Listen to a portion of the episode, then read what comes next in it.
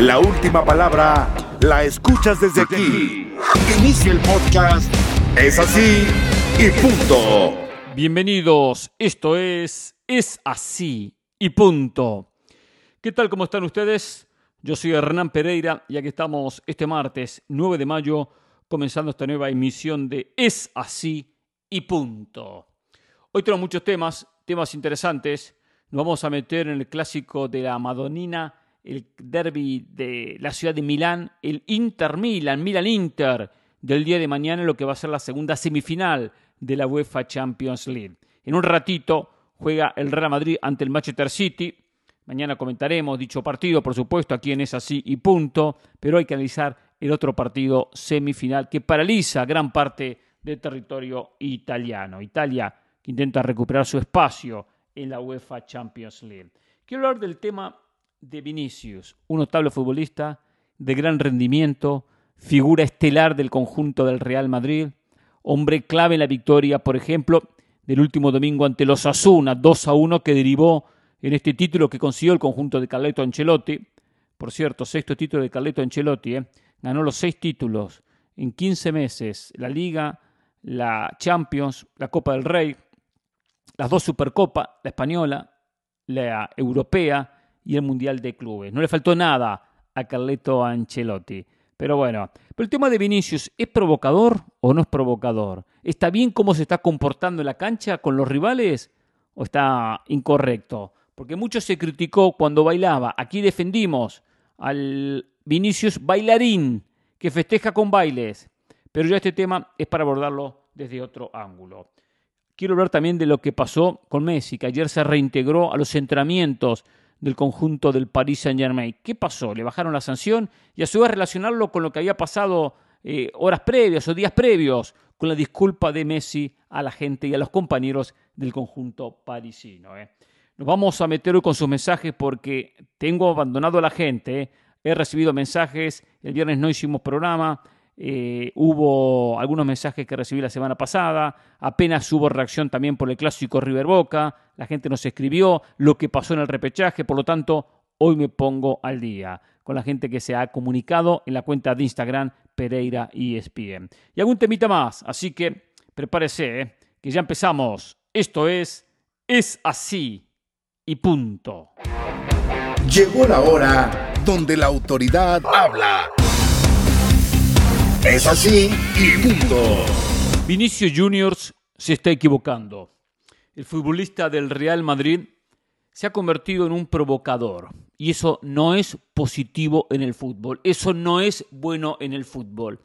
En el partido de este fin de semana, en la final de la Copa del Rey ante los Asuna, les decía, porque lo comentaron los futbolistas del conjunto perdedor, los futbolistas del equipo de los Asuna, y fue más de uno, le decía, sois un equipo pequeño, sois un equipo pequeño, ¿cómo vas a ganar la Copa del Rey así? Sos un equipo pequeño. O sea, sobraba, menospreciaba, se burlaba de lo pequeño que es el Osasuna, y claro que lo es, es muy pequeño si lo comparamos con el Real Madrid, porque no tiene el presupuesto del Real Madrid, ni las ayudas que tiene el Real Madrid, ni los jugadores, ni todo lo que tiene el Real Madrid.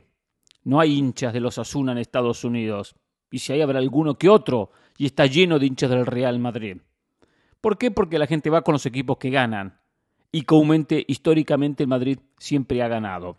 Pero entiendo que tiene que haber un respeto hacia el rival, tiene que haber un respeto al que está enfrente, y no venir a sobrarlo, venir a reírse de esa manera. Ayer casualmente criticábamos la actitud de eh, Agustín Palavecino, el futbolista de River, cuando le convirtió el gol a Boca y se lo gritó en la cara.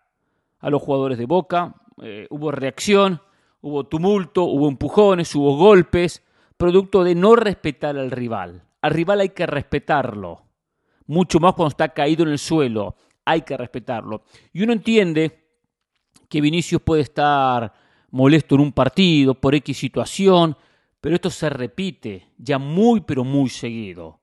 Van a tener que hablar con él, van a tener que enseñarle a Vinicius los códigos del fútbol. Sí, el fútbol tiene códigos, en la cancha hay códigos que no se pueden romper, que no se deben romper. No me refiero, porque esto generó mucha polémica, al Vinicius bailador. Que Vinicius baile, que convierte un gol y baile, no tengo ningún inconveniente. Hay quienes están en contra que Vinicius después de marcar un gol vaya a festejar con alguno de sus típicos bailes. Yo no tengo inconveniente ninguno. Mientras tanto no se lo haga, siempre y cuando no se lo haga al rival en la cara. Eh, pero mientras vaya a un rincón del banderín del córner, a un sector del campo de juego y simplemente baile festejando un gol, perfecto, se lo ganó, que lo haga, no hay inconvenientes. Pero una cosa es el baile con mis compañeros, el baile tras festejar una anotación, tras festejar un gol, y otra cosa es ir a la cara de los jugadores a decirle cosas para provocarlo. Muchos dirán, bueno, pero también lo provocan a Vinicius, y seguramente también lo provocan a Vinicius. Pero cuando un jugador constantemente es denunciado porque provoca al rival con diferentes manifestaciones, es porque ya es una constante y ya Vinicius está tomando ese rol. Y no, en el fútbol no es aconsejable tomar un rol, porque tomar una, una manera de ser, eh, eh, encasillarlo con algo, cuando ya el fútbol español diga Vinicius es un provocador y quede ya de manifiesto y quede eh, impregnado en la mente de todos los jugadores, va a ser muy difícil sacarse eso, va a ser muy complicado y va a tener que arrastrar eso por el resto de su carrera futbolística. ¿Y qué va a pasar? Un día va a agarrarlo un rival medio loquito, que los hay, los hay en el fútbol, y lo va a fracturar, y lo va a quebrar, y le va a decir algo y lo va a provocar, y va a ir directamente a lesionarlo. Y eso no es bueno en el fútbol. Por eso que entiendo que Vinicius sea, llamémosle, valiente, macho, que vaya al frente, que les abre, que los provoque, pero hasta cierto límite. Esa, esa actitud de tengo confianza, encaro al rival, pero sin faltarle el respeto. Entonces, esa provocación no tiene que ir de la mano con estoy agrandado, piso la pelota, eh, lo encaro en el uno a uno, tengo mucha confianza en mis condiciones, creo mucho en mi equipo, perfecto. Pero no de ahí abrir la boca de la manera que lo está haciendo Vinicius muy, pero muy seguido. Vinicius tiene unas condiciones formidables tiene unas condiciones notables. Ha crecido muchísimo como futbolista y Carleto Ancelotti lo ha hecho crecer como futbolista. Ayer decíamos en la banda, lo decía Ramos, pero estoy de acuerdo, en el 1 a 1, y acá tengo que aclarar o agregar en espacios reducidos, es el futbolista más desequilibrante del mundo. En espacios reducidos, por encima del propio Kylian Mbappé. Ojo, si tengo a los dos me quedo con Kylian Mbappé como jugador de fútbol. Pero estoy hablando solamente en la faceta desequilibrio individual en el uno contra uno. Hay una jugada contra los Asuna que se va contra la línea final, lo van a apretar, lo van a rinconar y él igualmente transporta la pelota. Hay dos jugadores que lo marcan, un tercero que aparece, dos que están detrás y termina metiendo el pase hacia Vinicio, hacia Rodrigo, que después marca el gol, el gol de la apertura y el 1 a 0. Es decir, que hoy tiene unas condiciones eh, eh, eh, formidables de un control de la pelota eh, no fácil de encontrar en un futbolista. Eh, Mbappé es mucho más potencia, mucho más velocidad. Si bien tiene buen control de la pelota, tiene una pegada formidable, el francés, eh, y es más jugador, tiene más definición que el propio Vinicius. Pero ese desequilibrio, justo en el banderín del córner, justo sobre la línea lateral, sobre la línea de fondo, que es muy difícil manejar la pelota en ese espacio del campo de juego, porque se reduce los espacios, porque el rival lo arrincona, porque la línea de fondo es como un marcador, la, línea que, divide el campo de juego de la parte exterior del mismo, es para el futbolista una contra, más allá no puedo salir, y si por el otro lado me vienen a marcar, ¿qué hago? ¿Dónde voy? Y sin embargo él se las ingenia para salir con la pelota. Eh, tiene velocidad y tiene control de pelota. Por eso digo, con 22 años va a convertirse en uno de los mejores futbolistas del mundo. Ya se ha convertido pero sigue creciendo. Pero no hay que ese crecimiento llevarlo de la mano de un comportamiento que sigue respetuoso con los rivales. Al rival hay que respetarlo, sea cual fuese, sea el Barcelona o sea los Asuna, sea la selección que fuese que está enfrente, hay que respetarla. Porque el fútbol es, al fin y al cabo, una competencia de colegas. Y cuando le estoy ganando al rival y tengo todas las ventajas que tiene un Real Madrid, no puedo venir a reírme. No, no puedo venir a mofarme, no puedo venir a reírle en la cara ciertas cosas. Eh, el resto no son santitos y hay jugadores complicados, hay jugadores difíciles, hay jugadores que también le dirán lo suyo. Perfecto, está bien, pero no, que tampoco lo justifico, ¿eh? pero no por eso cada reacción de Vinicius tiene que ser aceptada. Si lo provoca, lo mejor es ignorar, porque el delantero lleva las de perder. El defensor va con la falta, va con la infracción, va con la, con la, pierna fuerte, va con la infracción que puede cometer en una, que puede terminar en una, en una lesión. Eh, el delantero va expuesto a enfrentarlo, a encararlo. Eh, y desde ahí lleva esa, esa desventaja de decir, tengo la pelota, pero en cualquier momento me pueden llegar a pegar. El delantero es más, eh, es menor la chance que vaya a pegar, que vaya a cometer infracciones. Y en el hecho de pegar, a veces se termina pegando de más y lo terminan lesionando al futbolista. No quiere seguramente Vinicius tener una carrera lleno de lesiones. Y hay jugadores que van directamente a cometer infracciones para bajar a los rivales, para lesionar a los rivales, para sacarlos del campo de juego. No hay que llegar a ese límite de calentarlos y enojarlos para llegar a ese punto. Lo mejor, jugar calladito, jugar en la suya, hacer su juego. ¿Qué condiciones le sobran a Vinicius? Pero ese cliché, eso que ya empieza a, a aparecer en el fútbol de Vinicius provocador, lo mejor que lo empiece a limpiar, que lo empiece a quitar, porque a la larga le va a costar caro. Es así y punto. Llegó la hora donde la autoridad habla. Es así y punto. Mañana por la UEFA Champions League, en el partido de ida, se juegan gran parte de su historia el Milan y el Inter, en lo que es sin dudas un partidazo. Un partidazo no por lo que generan los equipos en cuanto a, al nivel de juego o en cuanto a las figuras, sino por la rivalidad que existe en la ciudad de Milán entre estos dos equipos, dos equipos que han por supuesto acaparado a los hinchas de la ciudad, la mitad del Milan, la mitad del Inter, dos equipos que tienen la coincidencia de compartir estadio, el San Siro, o llamó también Giuseppe Meazza, Giuseppe Meazza, eh, el nombre de una leyenda del fútbol italiano, de un ex jugador de selección italiana y que jugó casualmente en el Milan y jugó en el Inter. Eh, no es eh, habitual que en una ciudad dos equipos, y mucho menos dos equipos de la historia, de la trayectoria del Milan y del Inter, vayan a compartir estadio. Comparten estadio porque el Milan en su momento tenía un estadio muy pequeño, eh, la idea era refaccionarlo, construir un estadio más grande y empezó a construir el San Siro. Claro, económicamente no le alcanzaba, no le alcanzó el dinero para terminarlo, el Inter no tenía estadio, por lo tanto aportó económicamente, eh, eh, hizo un buen aporte para poder jugar los partidos también en dicho estadio. Ahí comenzó la historia y desde ahí que están compartiendo estadio. Siempre ha habido proyectos de construir algún estadio diferente, de ampliarlo, de mejorarlo. Pero hoy los dos equipos son eh, propietarios o, administran el mismo inmueble, el mismo estadio, que le pertenece a la municipalidad, es un estadio municipal, pero sin embargo eh, eh, lo que es el manejo, por supuesto, de taquillas, de publicidad, de vallas publicitarias, lo comparten el Milan y el Inter. Que no es mal negocio desde el punto de vista que hoy un estadio comúnmente se utiliza dos veces por mes, tres veces por mes, eh, si un equipo juega solo el torneo local, lo va a utilizar la semana 1 y la semana 3, la semana 2 y la semana 4 juega de visitante. Claro, cuando hay torneos de Champions o torneos europeos o torneos paralelos como torneo de Copa, puede que exista alguna otra oportunidad para usarlo. Pero bueno, esto abarata costos. Y tanto al Milan como al Inter le ha venido muy bien el hecho de tener que compartir el estadio y a su vez también compartir los gastos. Pero genera una rivalidad muy especial.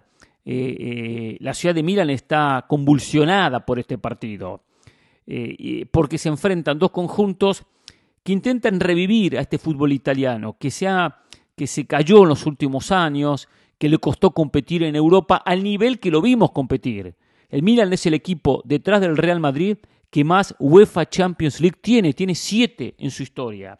Es un número espectacular el Milan, el Inter tiene tres. Por lo tanto, fueron equipos que en su momento eh, fueron protagonistas. Me acuerdo la época de, de Gullit, de Van Basten, de un Milan eh, bárbaro, de un Milan que tiene un equipazo, eh, de Arrigo Sacchi como técnico y marcó una época en el mundo del fútbol. Pero eh, todo tiene su momento bueno y su momento malo. Yo los he agarrado en un momento malo o en un momento de recuperación. Pareciera que ya el fútbol italiano tocó fondo y, y de a poquito comienza a sacar la cara, comienza a reaparecer en el mundo del fútbol. Un encuentro donde mm, hay mucho en juego, porque qué mejor que estar clasificado a la final de la UEFA Champions League. ¿Podrá venir el Real Madrid? ¿Podrá venir el conjunto del Manchester City? Que cualquiera de los dos va a ser favorito contra el Milan o contra el Inter, pero ellos saben que son 90 minutos.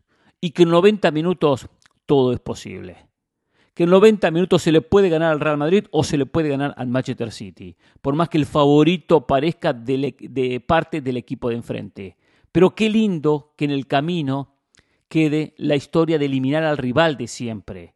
Qué lindo cuando la gente del Inter festeje que eliminaron al Milan o viceversa, la gente del Milan pueda festejar la eliminación del conjunto del Inter. Por eso que son esas ciudades que se paralizan, como pasa en muchos lugares del mundo, como pasa en Guadalajara con Atlas, con Atlas y Chivas, como pasa en Monterrey con Tigres y Monterrey, como pasa en Argentina, en Santa Fe con Colón Unión, o pasa en, Rosario con Newell's y Rosario Central, o pasa en La Plata con Gimnasia y con Estudiantes, como pasa en Brasil, en muchas ciudades, con Fla Flu, los dos equipos de Río de Janeiro, como pasa con Corintias y Palmeiras en Sao Paulo, como pasa con Gremio e Inter de Porto Alegre, como pasa con Crucero y Atlético Mineiro en Belo Horizonte. Hay muchísimos, muchísimos eh, derbis de ciudades que dividen, dividen la ciudad en dos y mucho más en estos enfrentamientos tan importantes. Hay muchísimo eh, en juego, hay una historia en juego de dos conjuntos que sorpresivamente llegaron a esta instancia de Champions. Y digo sorpresivamente porque seamos claros, y esto es lo que siempre he comentado, eh, no cuando empezaba la Champions no poníamos ni al Milan ni al Inter como candidatos a ganarla. No poníamos ni al Milan ni al Inter como candidatos a llegar a la final de la Champions. Mencionamos al Real Madrid, mencionamos al Manchester City, mencionamos al Liverpool, al Bayern Múnich, al Paris Saint-Germain y algún equipo más por ahí. Pero no mencionamos a los equipos italianos. ¿Por qué? Porque uno se basaba de los antecedentes de los últimos años, de lo que han mostrado, que el único que sacaba la cara por Italia había sido la Juve, la Juventus jugando un par de finales que la terminó perdiendo, eh, pero no eran conjuntos que, que, lograban durante la ronda de grupos o las instancias decisivas sacar diferencias. Muchas veces ya en la ronda de grupos quedaban eliminados y terminaban jugando la propia UEFA Europa League. Le ha costado mucho a Italia reaparecer, le ha costado mucho a Italia volver a tener eh, eh, en Italia, en, Europa, eh, la presencia, los resultados que supieron tener en el pasado. Y esta Champions se abrió, se abrió el camino y han crecido como, como equipos por algo de los últimos tres años.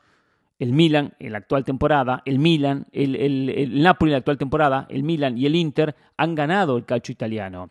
Tanto el, el Inter, el Milan como el Napoli son los últimos tres campeones de Italia, cuando Italia era dominada pura y exclusivamente por la Juve año tras año, como pasa en Alemania, por ejemplo, con el Bayern Múnich.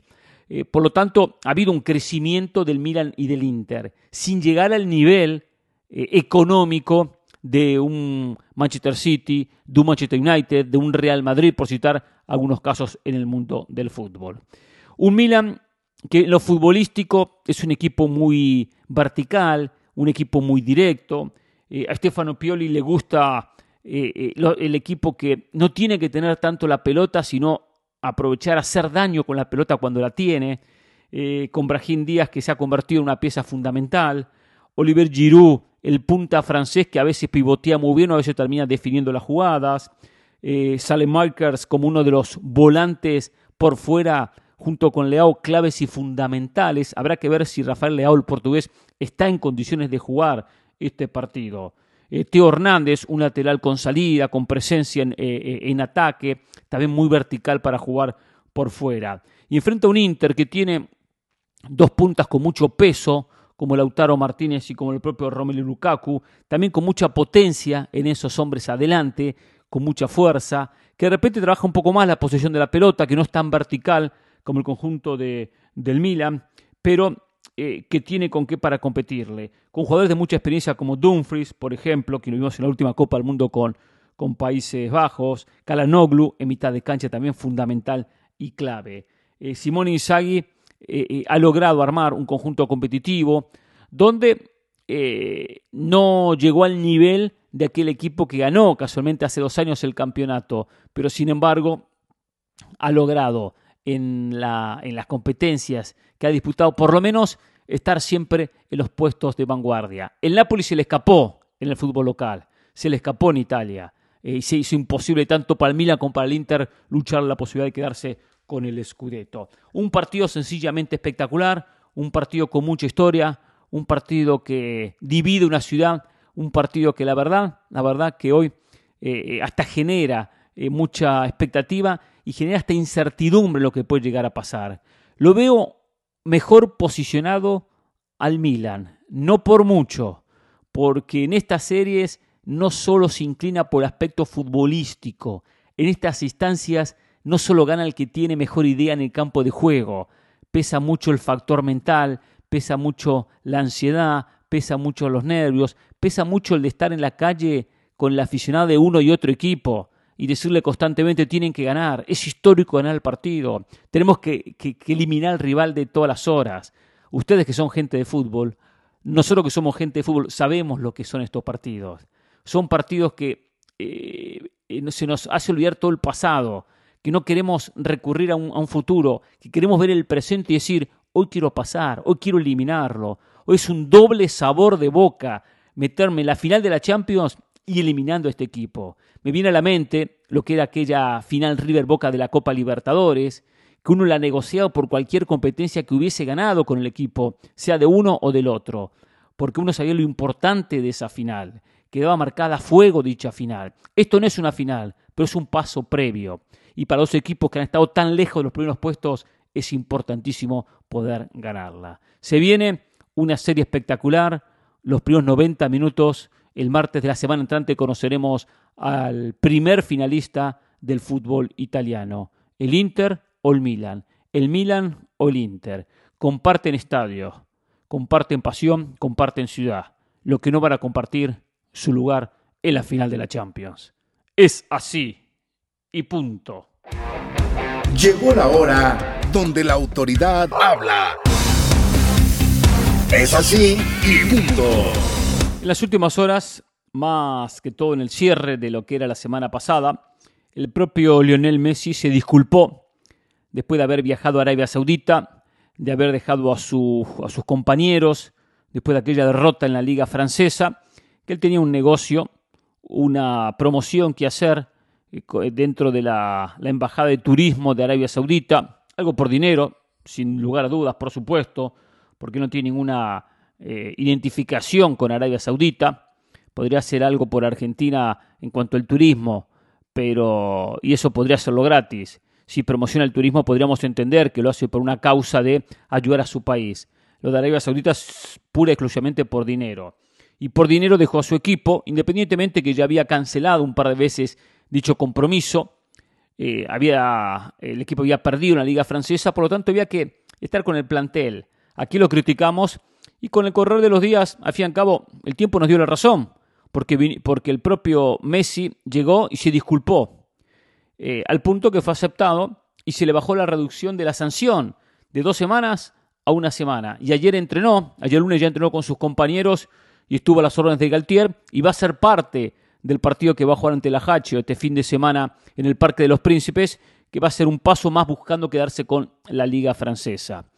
Eh, lo cual ya está, todo en paz. También acá, como tanto Messi reconoce su error eh, en esta disculpa que terminó pidiendo, también el conjunto francés acepta la propia disculpa y también reconoce de que dos semanas de sanción era muy fuerte, era algo muy extenso, era muy dura sanción para un jugador de un comportamiento ejemplar. Podrán decirle que en la cancha no corre lo que corre el resto. Podrán decirle que priorizó la selección argentina por el Paris Saint Germain. Podrán decir lo que quieran. Pero eh, Messi es un tipo de buen comportamiento. No de llegar en malas condiciones al, entrenamiento, de salir las noches anteriores. Siempre ha tenido una vida familiar y siempre le ha puesto la mayoría de las ganas y de la energía al fútbol. Eh, y porque es un tipo que ama jugar al fútbol. Entonces hay que ver esa parte. Nunca fue conflictivo con rivales, nunca tuvo problemas con jugadores rivales, más allá de alguno que lo provocó en algún momento del partido, pero ahí enseguida se cerró el capítulo y ya está. Entonces hay que poner eso sobre la balanza, el comportamiento de ciertos jugadores. Y lo de Messi ha sido ejemplar en toda su carrera. Ya que no es una defensa Messi. Ha habido jugadores conflictivos, difíciles, complicados, y no es el caso de el propio Lionel Messi. Pero el PSG, a un jugador que hace meses fue campeón del mundo, que ha sido el mejor futbolista de los últimos años, y cuando decimos los últimos hay que hablar de más de una década, eh, no puede terminar su etapa de la manera que ellos quisieron terminarla, con silbidos de la gente, manejada por los dirigentes, no tengo dudas que la gente es manejada por los dirigentes, a cambio de entradas, a cambio de, de viajes, a cambio de viáticos, a cambio de algo. Siempre los hinchas, pero son manejados por los dirigentes del conjunto francés. Que era excelente cortina de humo apuntar a Lionel Messi, el fracaso de la temporada. Mucho más fácil eh, apuntar a un jugador que al fin y al cabo les había anunciado que se iba a ir y no apuntar, por ejemplo, a un Galtier que al fin y al cabo fue eh, elegido por los dirigentes del conjunto parisino. Pero acá lo que tiene que terminar esta relación PSG con, y Messi de la mejor manera. ¿Por qué terminar de mal manera? ¿Por qué PSG y Messi tienen que terminar mal? Cuando decíamos Messi no es un tipo conflictivo y cuando el PSG aprovechó lo que le pudo dar. Si no pudo darle más, hay culpa de Messi y también culpa del conjunto del Paris Saint-Germain de no haberlo rodeado como tenía que rodearlo, de no haberlo llevado como tenía que llevarlo, de no haberle dado un poco ese cariño que hay que darle a cada futbolista. Como hemos dicho muchas veces, son seres humanos por encima de jugadores y hay que preocuparse por el ser humano. Entiendo que Francia perdió la final contra Argentina, la final de la Copa del Mundo. Lo entiendo, pues no era eh, una mala idea cuando Messi llegó con la Copa del Mundo rendirle un homenaje. Algo sencillo, simple, eh, de parte del conjunto eh, parisino. Pero claro, no se, quería, molestar posiblemente a Mbappé, quien había perdido dicha final contra Messi. Entonces, eh, ha, habido muchas cosas en todo esto. Pero acá lo importante es que en estos últimos partidos que vaya a jugar con, con el conjunto parisino, que la relación sea buena y que por lo menos el PSG no quede en ridículo. ¿Y por qué digo no quede en ridículo? porque nadie sabe qué va a pasar con Messi en los próximos años o en la próxima temporada. No sabemos si Messi en el Barcelona la va a romper o va a ser un desastre. Si Messi va a aportarle algo en lo futbolístico o no le va a aportar absolutamente nada. Acá el culpable de todos estos fracasos que ha tenido el PSG no es pura y exclusivamente Messi. Messi tiene su porcentaje de culpa. Pero por ejemplo les comento esto. ¿Qué pasó con Tuchel? Tuchel era técnico del Paris Saint Germain. No pudo ganar la Champions. No pudo ganarla. Fue despedido por ese fracaso. Llega el Chelsea y en el Chelsea termina ganando la orejona. Lo cual quedaron mal los dirigentes del conjunto parisino. Queremos un técnico para ganar Champions. A Tuchel le quedó muy grande el mandado, pero va un equipo inglés y la termina ganando. Con un muy buen plantel, pero un plantel en las condiciones que tiene el Paris Saint Germain, no con un plantel eh, eh, lleno de estrellas, ni muy por encima de lo que tiene el conjunto parisino. Ejemplos como ese hay muchísimos. Y esto a las claras que el problema de PSG va más allá de los jugadores o del propio director técnico, que siempre lo hemos dicho. Eh, Messi llegó para potenciar un equipo que no pudo potenciar. Messi no pudo llevar al, al PSG a ganar la Champions. Y Messi terminó fracasando con el conjunto parisino. Eso no hay inconveniente en decirlo y es una gran realidad. Pero también es realidad que no es el único culpable de estos fracasos del PSG cuando ha disputado la UEFA Champions League. Lo que mencionaba de Tuchel es una realidad de un equipo que en muchas ocasiones tomó malas decisiones y que por más que traiga figuritas no arma un buen conjunto. Por eso que la relación Messi-PSG tiene que terminar de buena manera. ¿Se imaginan en el semestre que viene Messi jugando en el Barcelona y haciendo, no digo la misma cantidad de goles que, que, marcó en, su etapa dorada, en su mejor etapa, porque los años le pasan facturas a todo el mundo. ¿eh? no es que a Messi no le vayan a pasar factura los años, pero que juegue a un nivel superior del que jugó en el Paris Saint Germain. Que lleve de repente a Barcelona a instancias decisivas de Champions donde no ha podido llevar al conjunto parisino.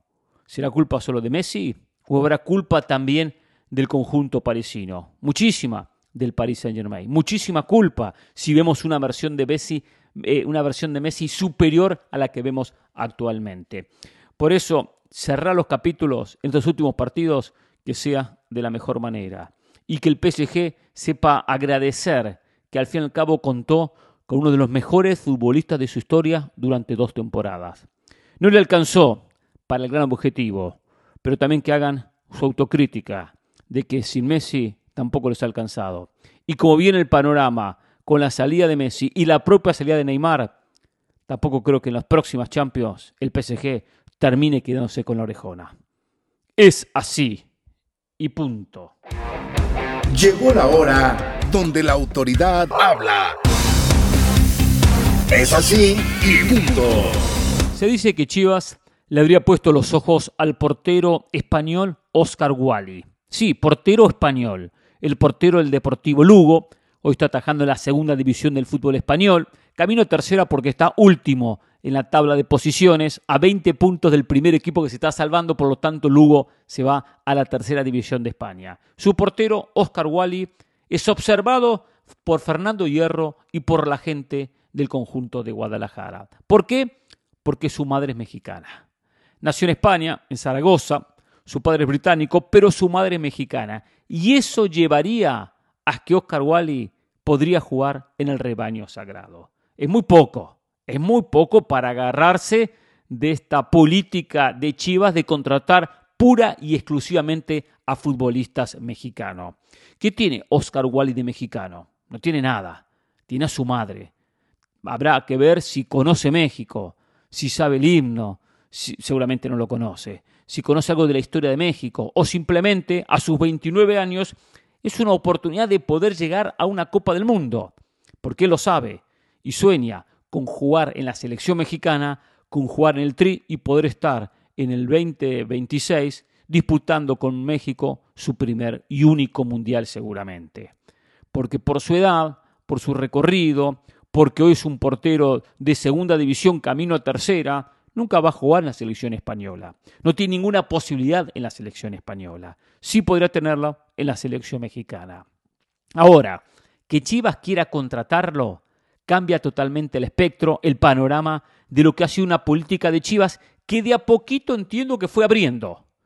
Porque en su momento Jorge Vergara, que en paz descanse, recuerdo que él decía, jugador estadounidense de padres mexicanos que juegue en Estados Unidos, en la selección, no puede jugar en Chivas. Ahora, si el jugador estadounidense de padres mexicanos juega en la selección mexicana, sí puede jugar en Chivas.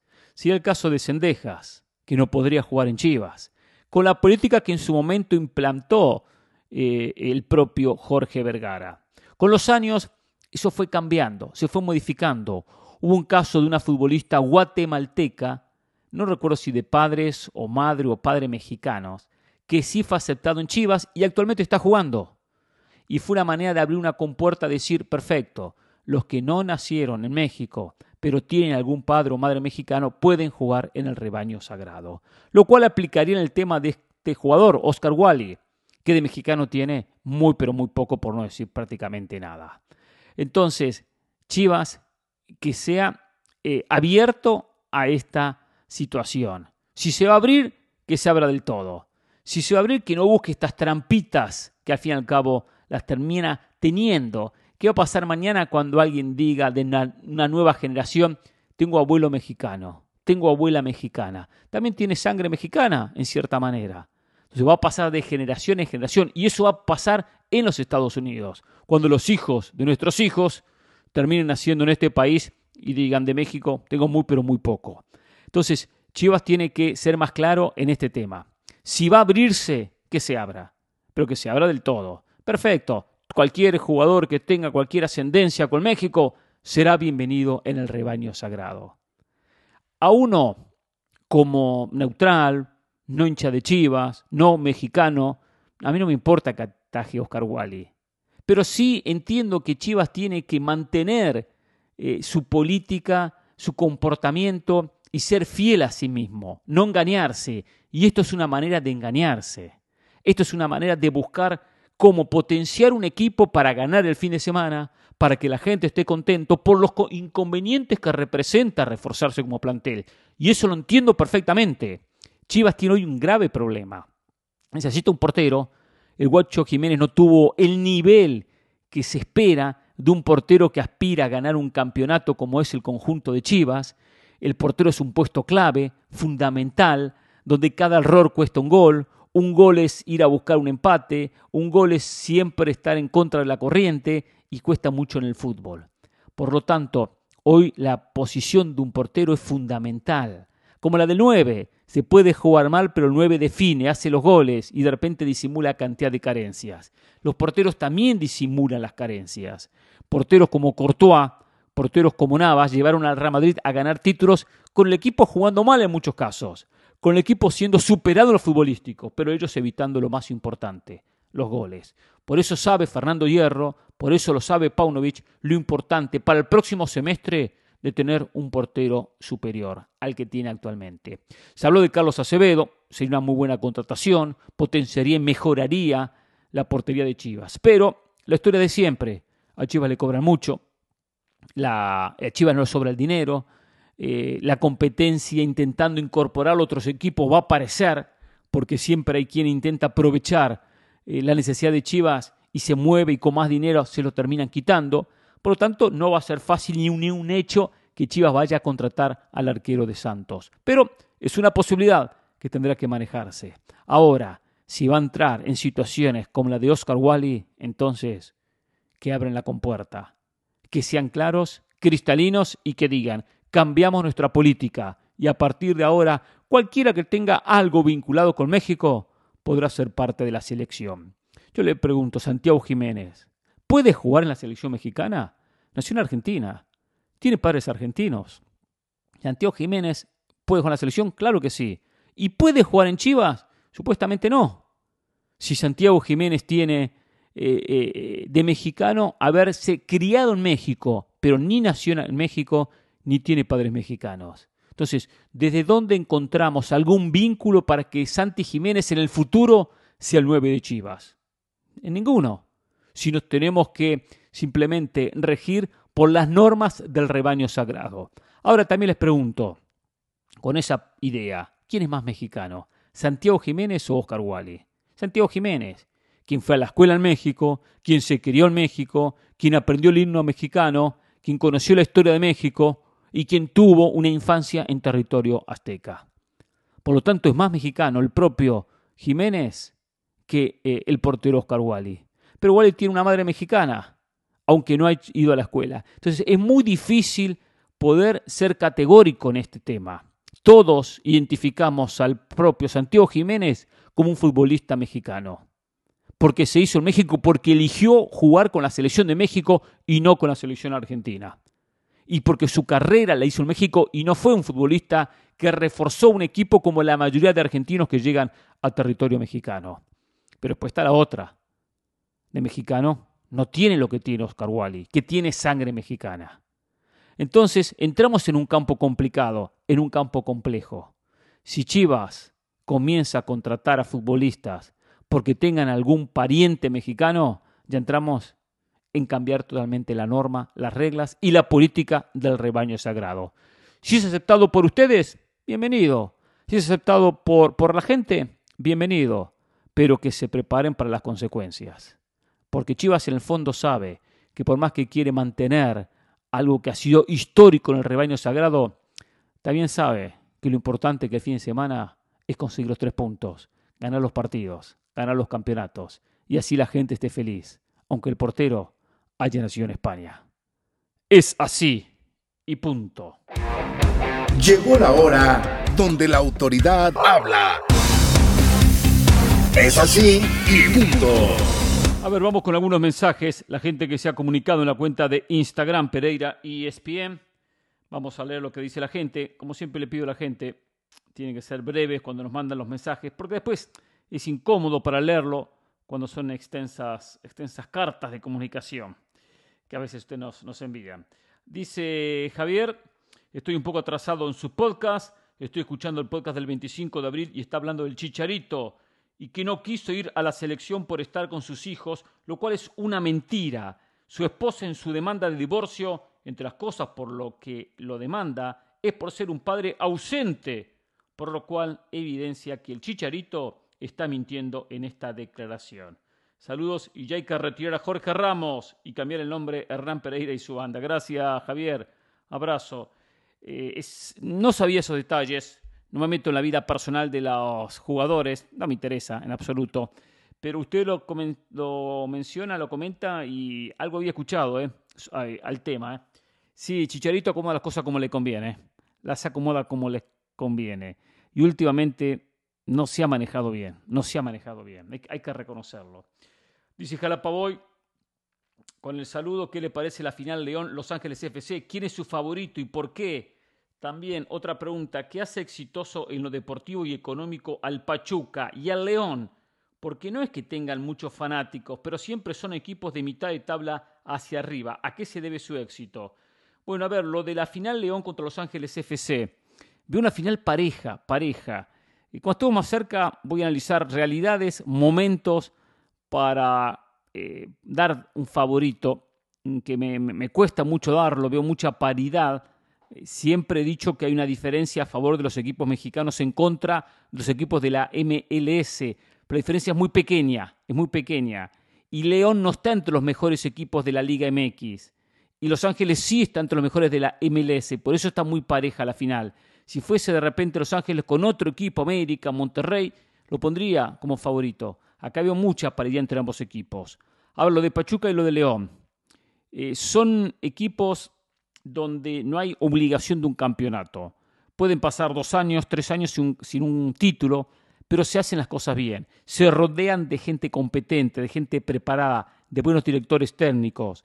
Van a, a contratar un técnico que le vaya bien en Ecuador, que le vaya bien en, Uruguay, analizan a quién contratan. Eh, entonces han tomado buenas decisiones. Si cuando tiene que vender, vende, hace negocio, venden jugadores.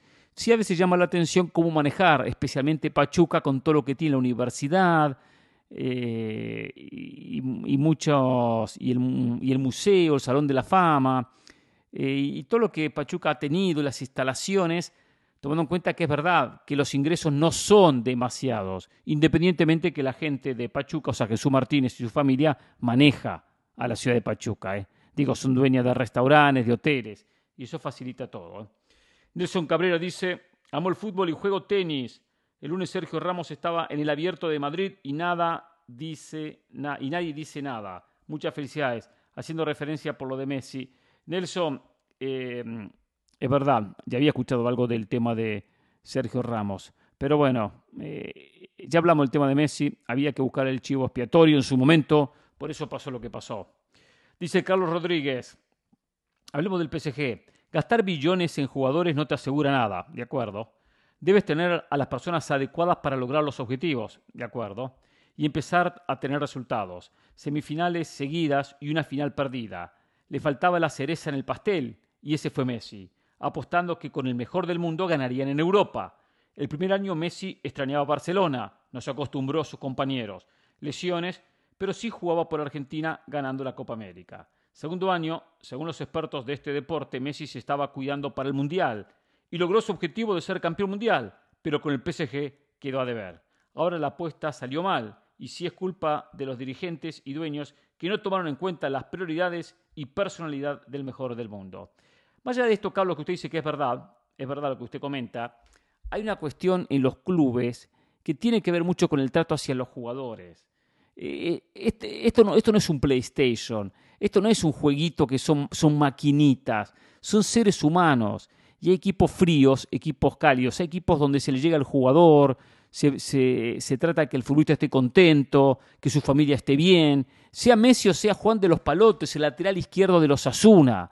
O sea, no importa la, calidad técnica del futbolista, lo que importa es el factor humano. Hay clubes que se preocupan mucho por ese aspecto, no solo plata, plata y plata. Entonces, tenerlo contento al futbolista, eh, eh, eh, buscar cuáles son sus objetivos, ayudarlo en algo que lo puedan ayudar al club, no sé, le consigue un financiamiento para comprar una casa, por decir. Y me refiero a otro nivel de jugador, porque el jugador que gana tantos millones no necesita un financiamiento para comprarse una casa. Pero todo esto lleva a que muchos aspectos que están ligados con la convivencia, el día a día. Y se nota que el PSG en ese sentido se ha manejado mal y se maneja mal. Conozco muchos equipos que en su momento han contratado figuras, figuras y pasaba exactamente lo mismo. Pero con la frialdad, eh, Florentino Pérez contrata figuras, pero sabe, sabe cómo llegarles, eh, cómo motivarlos eh, y se preocupa por ese factor humano. Se preocupa. Si el, el ser humano no está contento, no rinde el futbolista. Eso va de la mano. Isidro dice, Buen día Hernán, espero se encuentre bien, esperamos con gusto, es así, punto ya que no hubo el viernes. Por el momento a disfrutar del Superclásico, espero River gane y se consolide en la punta de la liga. Y de México, que ojalá León tenga una buena actuación. Bueno, tuvo, lo primero fue bueno, lo de River, lo de León ya sabemos, ¿eh? este es un mensaje del viernes, ¿eh? que no hubo programa el viernes. ¿eh? Y se vienen algunas, algunas sorpresas, algunas novedades, algunos cambios en Es así y punto próximamente. ¿eh? Solo digo eso, ¿eh? próximamente. Checo dice, buenas noches Hernán, para usted era penal el que le marcaron a River. No, lo decía ayer, ayer lunes lo decía, no fue penal, ya que para mí no fue. Otra cosa, muy pocos expulsados para lo que pasó al final del partido. Hashtag es así y punto. Pasa que eh, no pasó tanto. O sea, hubo mucho tumulto, mucho empujón. Pero tampoco hubo agresión, piñas. Eh, algunos que golpearon fueron sancionados lo cual no estuvo mal. Al fin y al cabo se mostraron seis, siete tarjetas amarillas, seis jugadores y un técnico. Rubén Velarde dice, estimado Pereira, cambiaba canales este domingo y me topé con el superclásico. Espero haya disfrutado la victoria de River. Felicitaciones. Quería hablarles sobre la Libertadores y México. Siendo aficionado de, de corazón de Cruz Azul, déjeme, le digo que mi interés por la Liga MX es casi nulo. Estoy aburrido que los buenos, los regulares y los menos malos jueguen partidos a medio gas por cuatro meses. Algo que no estoy de acuerdo de que jueguen a medio gas, pero bueno. Y después haya un mes de buenos partidos. Desearía mucho ver regresar a los clubes mexicanos a la Libertadores.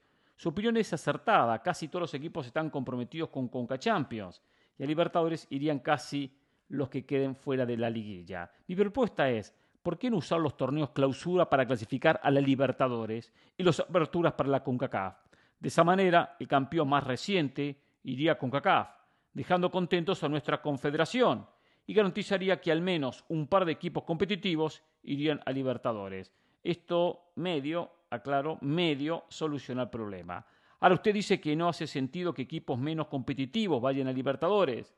Pero dígame, ¿acaso el premio de ronda de grupos de 3 millones no le ayudaría, por ejemplo, a Juárez para ser más competitivo? De esta manera los equipos no tan importantes también podrían hacerse de recursos que le ayudarían a crecer siempre disfrutando mucho de su trabajo. Bueno, gracias, un abrazo.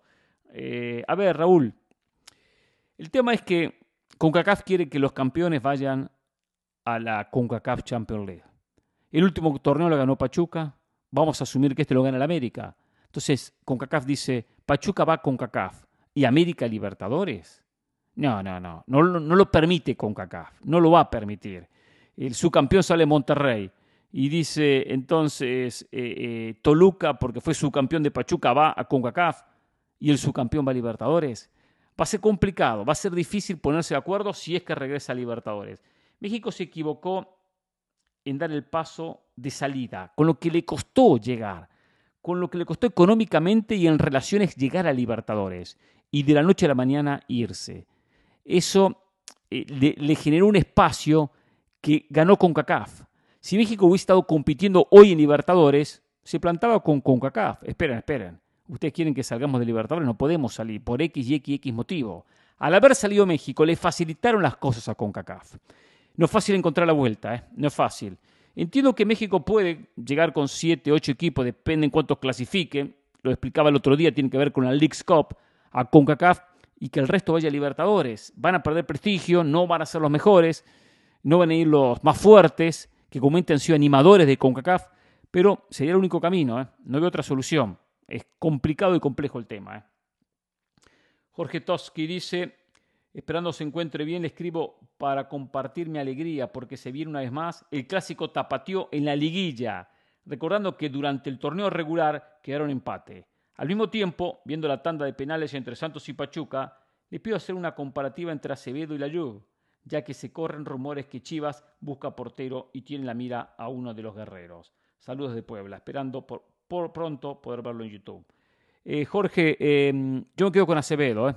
me quedo con Acevedo por encima de, la Juve como portero. Eh, le veo más presente y más futuro. Más por algo es titular y el otro es suplente. Y Chivas tiene equipo el titular. No puede ir por el suplente, sino que se quede con lo que tiene. Jorge, buen día Hernán. Ayer me senté a ver el clásico argentino y la verdad, el nivel de juego fue muy malo. Pero lo que más me, más me llamó la atención fue notar que los argentinos no saben ganar y tampoco perder. Y me fue inevitable no acordarme del patón Guzmán en el juego contra León. El jugador de River va y les canta en la cara el gol. Y de ahí se forma un escándalo solo por esa acción. Y creo que el jugador de River pudo haber evitado eso si hubiera ido a, celebrar con sus compañeros. Ayer lo comentaba Jorge, estoy de acuerdo, estoy de acuerdo, se equivocó eh, Agustín Palavecino en ir a festejarle en la cara a los jugadores de Boca, con la calentura que tenían, con un gol sobre la hora, claro que estaban calientes, se equivocó totalmente. Eh, y después de no saber ganar, de no saber perder, a ver, ayer un poco lo explicaba, es verdad que a veces no sabemos perder. Eh, y un poco eso lleva a que Argentina es tan competitivo a nivel deportivo, porque Argentina es competitivo a nivel deportivo, no solo en el fútbol, ¿eh? A veces hay deportes donde Argentina carece de, por diferentes razones, de buenos eh, deportistas, eh, pero sin embargo se ha destacado en básquetbol sin tener jugadores de la altura de los jugadores que tiene que tener, no sé, que tiene Estados Unidos, por ejemplo. Eh, y ha logrado, ganó medalla de oro en Juegos Olímpicos, fue subcampeón del mundo en básquetbol. Y digo el básquetbol por citar, como otros deportes. El argentino es muy competitivo y tiene que ver mucho también con esa forma de no querer perder nunca. Por eso las broncas. Que igual también le digo lo siguiente, Jorge. ¿eh? La bronca pasó en un River Boca, está pésimo, mala imagen, no lo dudo, no lo cuestiono, está mal, estuvo muy mal. Pero eso pasa en muchos lados, ¿eh? porque lo he visto en otras latitudes también. ¿eh? Digo, no es una cuestión pura y exclusivamente de Argentina. Pero no por eso voy a avalar lo que pasó, porque es para criticarlo. José Mayorga dice, Logré ver el partido de River Boca, me encantó tanto el colorido de las tribunas, fue genial. Hasta el propio técnico de Michelis estaba encantado cuando vio el recibimiento. Lástima cómo terminó el partido, pero muy, pero muy el fútbol sí se vive en Argentina. Eh, increíble. Cambió, cambio el tema. Me gustaría que comentara partidos de la MLS, ya que vi que el señor Agulla ahí está comentando también. Sería bueno que llegaras tú para darle ese comentario de es así y punto. Buena semana. Gracias, Josué. Le agradezco mucho. Bueno, eh, la MLS tiene un grupo de comentaristas. Eh, Andrés Agulla lamentablemente no trabaja más en ESPN, trabaja para la gente de la MLS ahora. Así también se da la situación con otros colegas. Entonces, bueno, no es fácil hoy compartir, no podemos compartir eh, la empresa y trabajar para dos empresas diferentes. Pero bueno, lo he hecho en el pasado y algún día volveré a comentar partidos de la MLS. Por cierto, el domingo estoy en el partido Elche contra Atlético Madrid, Liga Española. Abel Saludos Hernán, felicidades por el triunfo de River ante el acérrimo rival. Por otro lado, la emoción del repechaje, eh, aunque emotivo e intenso, demostró el premio a la mediocridad de cuatro. Tres pasaron a la liguilla y lo peor, el décimo tercero se coló. Y, respeto, y, repeto, demostrando su calidad de técnico, se mató, eh, eh, cómo se mató este Santos y remontando y remontando. Pero la verdad que es un premio que no mereció tener pues el puesto 13. En fin, a la liguilla con esa intensidad. Y veremos si el descanso no eh, entumió a los primeros cuatro, porque estos vienen con todo. Gracias, Abel. A ver, no, no, no creo que eh, le vaya a perjudicar a los cuatro, a Monterrey, a la América, a Toluca, a Chivas, el hecho de haber tenido un descanso más extenso. Acá tiene que ver que los técnicos sepan entrenar a los equipos para poder tener la exigencia en un entrenamiento que merece y de esa manera llegar en óptimas condiciones a los partidos de la, de la liguilla. Acá es cuestión de, del cuerpo técnico, exigirlos como tienen que exigir. No, no lo veo como un inconveniente, eh, porque no es un parate tan pero tan extenso. Hablamos de 10 días. Jugaron el otro fin de semana, no, en, e, jugaron en este, y ya mañana, miércoles y jueves ya se juegan los partidos de día de la liguilla. Al contrario, llegan con cierto desgaste los que jugaron el partido sábados y domingos, los equipos que disputaron. Eh, pero bueno, después veremos qué pasa. Ahora, lo de Santos fue bueno. Eh, y sí, el torneo tiene estos riesgos. Yo también decía algo el otro día, que acá lo repito, que muchos critican lo malo, pero no ven lo bueno. Eh, es un sistema de competencia donde premia a los primeros cuatro. Hay que terminar cuarto. Pachuca le faltó un punto para terminar cuarto. Yo digo, Pachuca en la etapa regular reguló.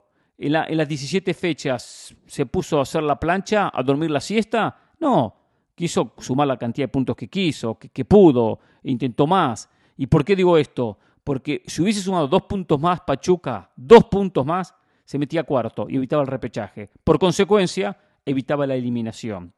Entonces, eh, se da mucho en torneos que se enfrentan en playoff este tema. En la NBA, los Miami Heat eh, terminaron octavos y clasificaron a los playoffs y eliminaron al número uno, a, Milwaukee. Entonces, eh, y ahora vamos a eliminar a Nueva York también.